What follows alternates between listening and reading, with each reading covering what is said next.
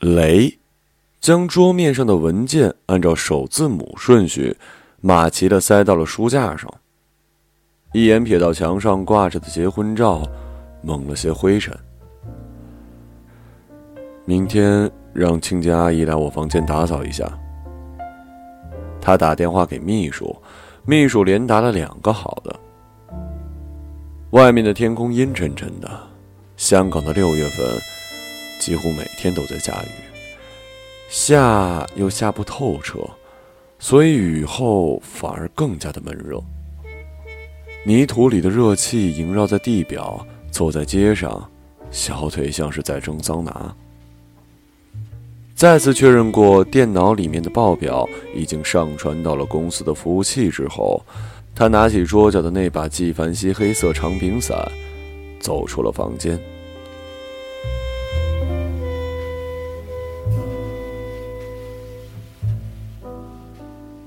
琳达。还坐在外面公共区域的一张小桌子上奋笔疾书，她的手边散乱地放着各种荧光色的笔、订书机、文件夹、涂改液，揉成一团的废纸。坐在琳达旁边的珊珊先看到了雷，她拉着琳达的衣角，示意琳达向上看。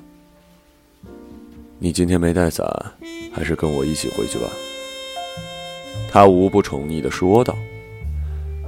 琳达愣了一下，她欲言又止，默默地叹了一口气，闭上眼睛揉了揉太阳穴，然后站起来开始收拾东西。她把一大堆的文件往手提袋里一塞，却怎么也拉不上手提包的拉链。雷伸过手来，把一半的文件放到了自己的公文包里面。他们肩并肩走出了电梯，和电梯里面的同事点头寒暄。再穿过置地广场的那一排奢侈品商店，走到的士站。因为下雨，等的士的人已经排起了很长的一条龙。你今天要不要回来住？雷说，他刚才趁等车的时候去法式甜品店买了一盒他最爱吃的马卡龙。甜品店的红色纸盒在他面前晃来晃去。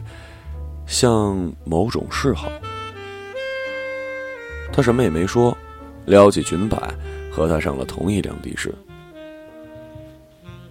琳达已经快一个月没有回来这里了，房子却还跟他走的那天一模一样，椅子上搭着他的驼色风衣，厨房里插着两朵他喜欢的雏菊。雷从楼下的越南餐厅买外卖回来，照例是雷吃炒金边粉。他吃生牛肉汤河粉，雷把青柠汁挤到他的碗里，又帮他把筷子从塑料包装里拿出来。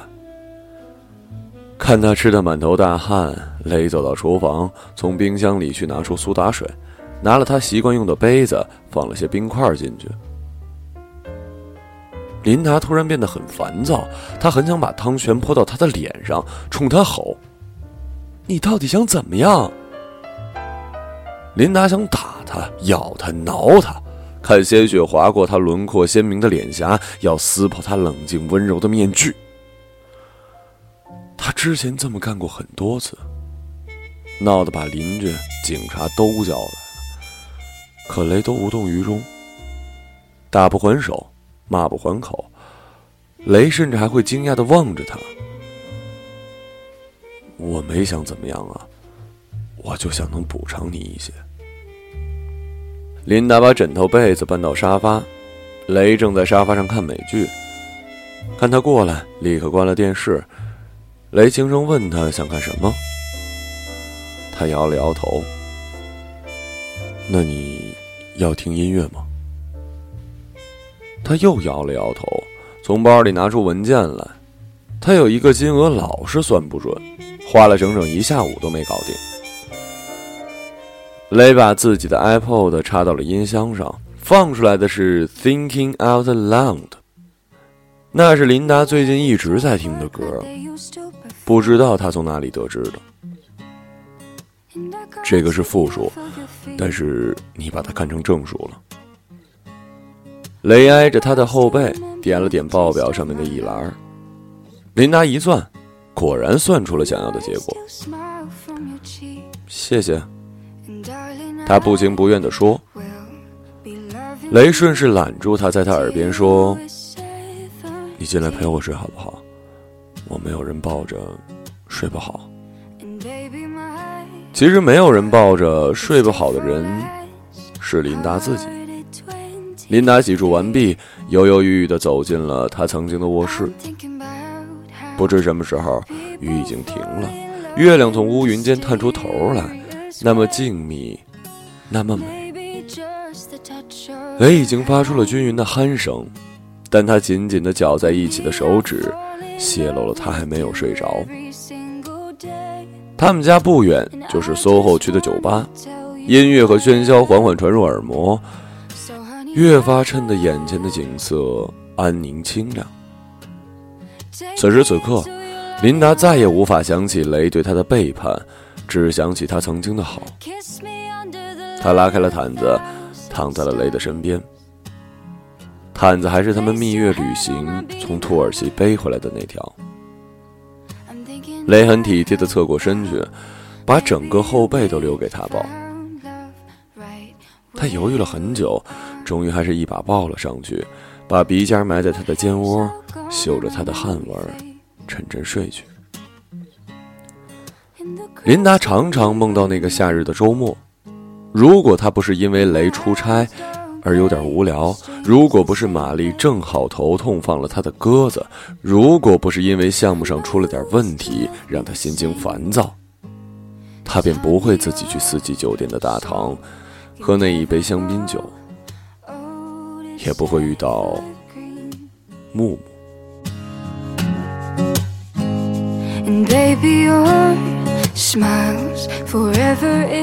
木木和他一起进公司的旧同事，但是他的心思好像从来不在工作上。他每天穿紧身的衬衫、破洞牛仔裤去见客户，中午饭就喝得烂醉，在下午的会议上前言不搭后语。大家都忙着起草报表的时候，他说的全是时尚、艺术、设计。每个人都在背后笑他是怪人，把他的事情编成段子，在茶水间里讲。专业考试他永远是最后几名，职业证书也永远拿不到。他才工作不到两年，便被开除了。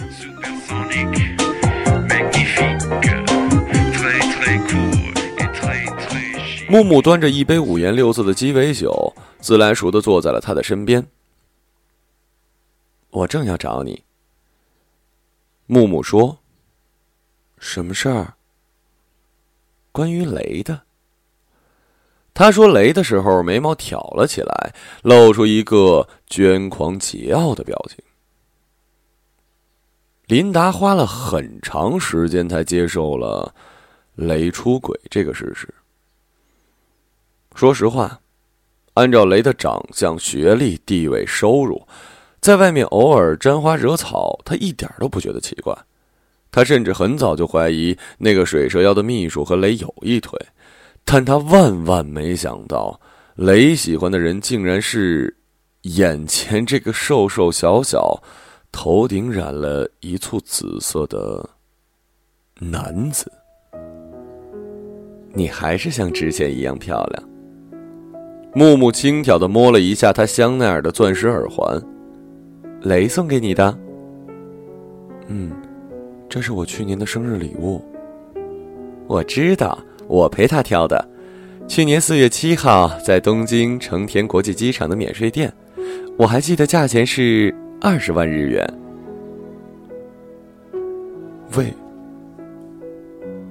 为什么是你？琳达说话的时候已经有了颤音，她是完全想不到自己竟然会输给这样一个人，一个男人。嗯，因为我是男人。他把手放在了裆部，比了一下流的手势。林一下子哭了出来，周围人都看了过来，连在吧台上演奏大提琴的乐手都不由得停了下来。琴声很快又响起了，木木手足无措地拍他的背，递给他一块格子手帕。琳达意识到，这是自己好几年前送给雷的。说起来，我和雷在一起的时候，比你跟他在一起更早。但他是那么有野心的人，又怎么甘心被人发现，和不求上进的我搅在一起呢？更何况，虽然同性恋早就很普遍，但这个行业却非常保守。他知道自己要晋升为合伙人，便立刻和我断绝了来往。我本来就不想做这一行，所以更没有留下来的理由，便辞了职。你算算，他是不是那之后才开始追求你的？木木倒是和所有电视剧里的小三儿都不一样，他既没有炫耀，也没有求饶，也没有让他离开雷，他非常的平静，像是在讲别人的故事。琳达一口喝光了杯中的酒，木木叫适应，又给他倒了一杯。他真能忍呐，忍了整整三年。直到和你结了婚，才开始联系我。他现在已经在合伙人这个位置上站稳了脚跟，又成了公司里人尽皆知的好好丈夫。即使你现在爆出我和他的丑闻，大家也只会站在他的一边。他是很精明的人，他爱自己永远比爱其他人更多。所以你根本不需要恨我、讨厌我，我们都是系在同一条绳上的蚂蚱。木木看琳达不说话，就继续说：“我来找你不是为了从你这里得到什么，只是觉得你应该知道，并且做好准备。你在生理上永远无法满足他。如果离了婚，只要你还在这一行做，他便可以令你找不到新的工作，找不到新的男朋友。所以，我建议你还是自己打算打算。”让他给你买包也好，给你买股票也好，给你买楼也好。你比我聪明，你一定明白我在说什么。琳达醒来的时候，耳边还是木木的那句：“你一定明白我在说什么。”雷蜷缩的身子睡在床的另一头，身体紧紧贴着床沿儿即使睡着了，依然皱着眉。神情小心谨慎。琳达一动，他就醒了。他立刻转过身儿，睁开朦胧的眼睛望着他。林达的心里有芥蒂，像受伤的小兽那样，既委屈又难过的望过去。雷叹了一口气，冲他伸开手臂，像哄小孩那样，轻轻的搂着他摇晃。他的身体很高大，体温很高，像一个小火炉一样贴着他的背。好多次，他以为自己可以离开他，但每当在他怀里醒来之后，他就不确定了。琳达想一直依赖他的怀里，管他白天和男人还是女人搞在一起，只要他每天晚上还能回到家里抱抱自己就好了。雷对他很温柔。从不吝啬拥抱接吻，但他却很少真正的进入他的身体。他们之间所有的争执都是他发起的。他希望雷早点回家，他想要给他自己更多的注意力，他想要他在床上更加热烈一些。他现在一想，似乎所有的蛛丝马迹都可以串联成那个呼之欲出的答案。抱歉，我七点还有一个会。雷松开了手臂，亲了亲他的额头，就出去了。雷亲自给他送来了早餐。他开完了晨会，去健身房跑了五公里，所以走到他身边的时候，雷的身上还带着好闻的沐浴乳味道，头发有些微微翘着。你最喜欢班尼迪克蛋和提子味的松饼，我还自作主张的买了杏仁曲奇，可以分给同事。他冲他眨了眨眼睛，便走开了。珊珊已经忍不住拆开那袋曲奇，周围的女同事纷纷露出羡慕的眼光。你说你们从谈恋爱到现在都三年了，他怎么还能始终如一日的甜蜜呢？珊珊拉着琳达的手臂摇，快教教我怎么找到雷这么完美的老公啊！说不定。雷也不像你们看的那么完美。怎么可能？珊珊大惊小怪。他记得你所有的生日和纪念日，他每次出差回来都给你带礼物。他看你加班加到睡着，就偷偷替你写完了分析报告。他总说遇到你是一生的荣幸。哦，对了，还有去年年会上你们的合影，他搂着你的时候，幸福的像拥有了全世界。你怎么知道的？他发在脸书上了，公司里的每个人都看到了。周围的同事听到也忍不住的点头。他想到雷脸书账号上那上千个同事，忍不住叹了口气，捂住了脸。木木找到他的那天晚上，他冲雷又哭又吼了一整晚。他把所有的可以拿起的东西都朝他扔过去。他摔掉了他大学时候参加网球比赛的奖杯，又砸碎了他母亲留给他的景德镇瓷器。雷就什么都不说的站在门口，也不辩解，也不抵赖。他低着头，双手偶尔抵挡一下飞过来的物件。等他哭累了，站不动了，雷就走过来，用他划破很多道口子的手。梳理他的头发。你今天晚上想吃什么？这是他说过唯一的一句话。琳达看向窗外，窗外树影幢幢，一栋栋高楼向山上蜿蜒，偶尔有车灯划破黝黑的夜。雷奋斗了十年，才终于买下了这富人区的房子，做他们的婚房。彼时，他们在神父面前说下了“我愿意”。琳达笑得仿佛自己是全世界最幸运的女人。她实在是倦了，就把被子、毯子抱到客厅，然后躺下。雷慢慢走过来，客厅凉，不如我来睡沙发，你去卧室睡吧。他忽然坐起来，用毯子把身体包裹得紧紧的，冲他挥着手臂，惊叫道：“你不要过来！你不要碰我！你走开！你走开！我恨你！”雷把双手举过头顶，缓缓地向后退着。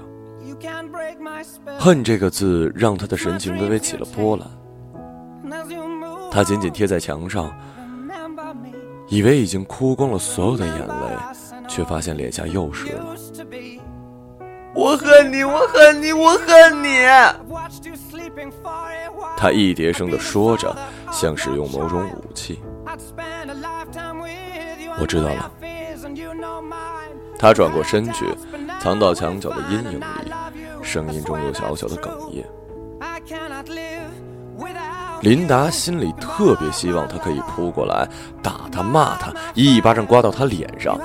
在他的胳膊上划出一道道血痕，告诉他全是他犯了疑神疑鬼的毛病，然后把他扔到床上，狠狠地干他。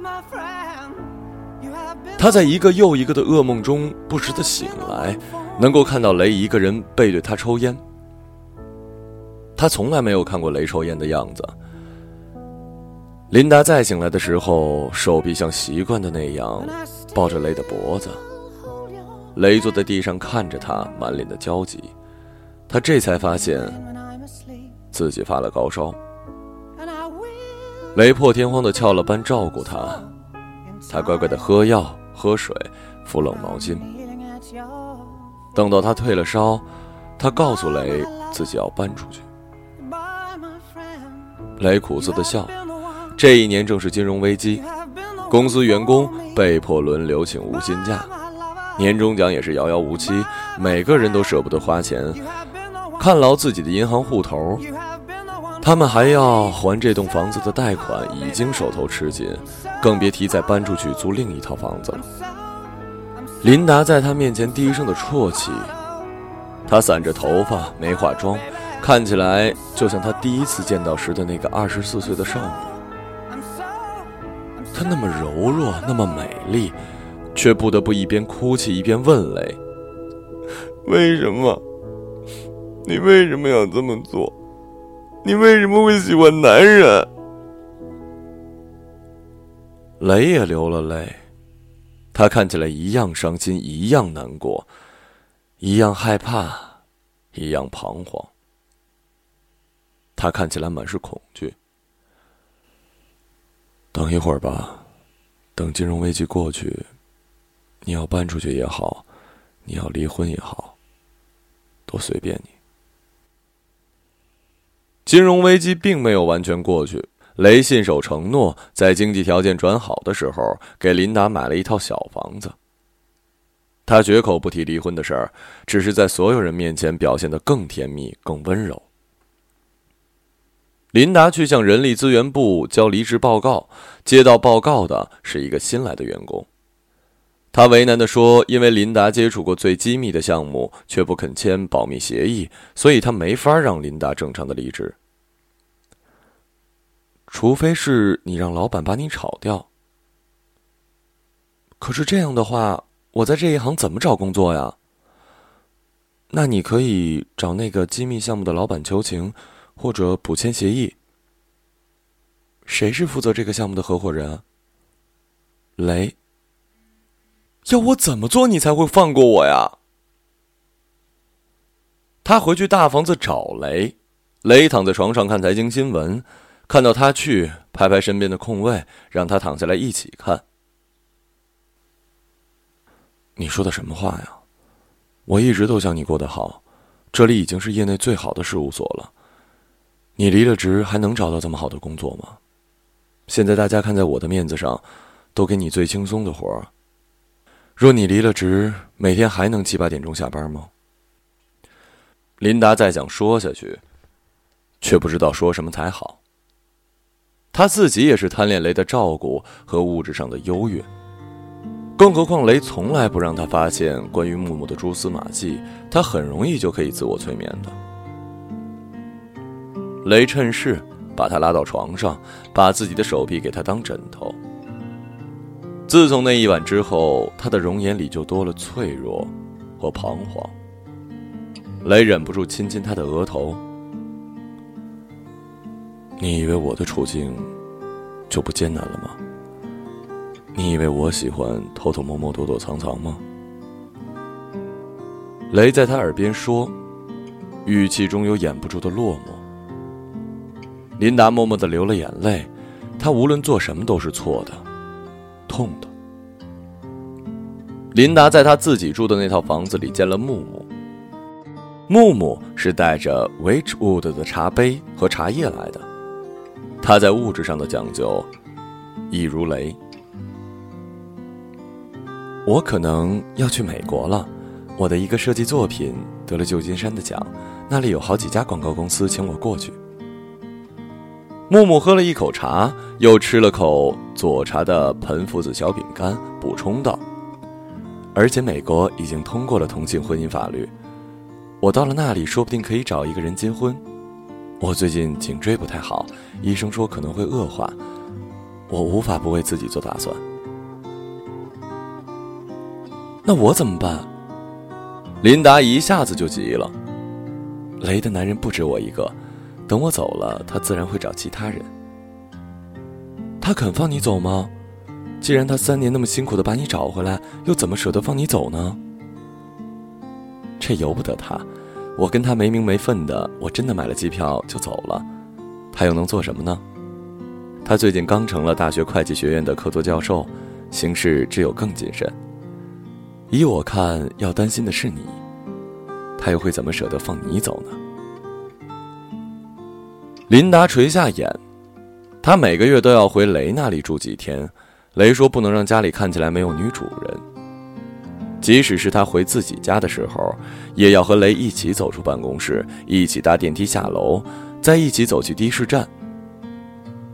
雷可以和木木约会，却规定他不能约会，尤其是不能和会计界的人约会。雷是贪食兽。他想要妻子，想要情人，想要好工作，想要体面的形象，他一样都不肯放弃。如果我能升到高级经理就好了，到时候可以申请去其他国家办事处工作，而且有了自己独立的办公室，再也不用被雷透过玻璃监视着。琳达叹息道：“他之前的工作表现分一直很高，但自从和雷拍拖，一年不如一年。他的仕途自从升到了经理之后就停滞了，既没有新项目，也不用出差。因为表现分太低，所以根本看不到升职的希望。所有人都开玩笑说他现在做了老板太太，上班就是赚钱买花的，心也散了，根本懒得去想什么升职加薪了。”其实我也希望你可以离开雷。我们刚进公司的时候，你看起来那么无忧无虑、天真浪漫，我不想因为我而让你受苦。可是我实在没有什么能够帮到你的。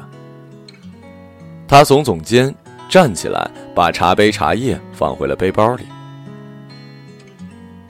也不是你的错。琳达替他按下了门口的升降机按钮。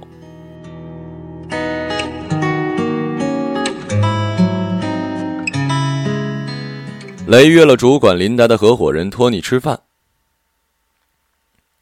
我把手头新拿到的发行债务项目转给你，你替我搞定琳达的工作表现评分。是那家生物制药公司的合同，你真舍得呀？托尼笑了，评分是中下，理由是有过多的家务事要处理，而在工作中不够投入，不合适升职。如果可以的话，把理由写得更加充分详尽一些。好。托尼喝了口咖啡，冲雷眨了眨眼睛。你我都明白，一个家里怎么能出两位合伙人？雷偷偷看了一眼私人手机，木木已经发来短信说要分手。此时此刻，如果琳达再离开，他就真的一无所有。他确实是贪食兽，想要把所有东西都握在手里，而琳达便只能随波逐流，任由命运的洪流将他带去未知的远方。但在某种程度上来说，雷也在随波逐流，等命运把他推向巅峰，终有一天会跌落下来。等丑闻被发现的那一天，他身败名裂；等琳达变得更坚强、更果断的时候，像一个女战士一样把他踩在脚下。他不由得发抖起来。这家餐厅总是把空调开得很冷啊。托尼体贴的让侍应拿来了绒面的披肩给他披上。他瘫坐在沙发里，虚弱的像是溺水的人。他捧着七十八元一杯的咖啡，就像捧着海中唯一的浮木。你什么时候把那个项目计划书发给我？什么时候带我和客户见面？托尼猴急的问道。雷张开嘴唇，却一句话都说不出来。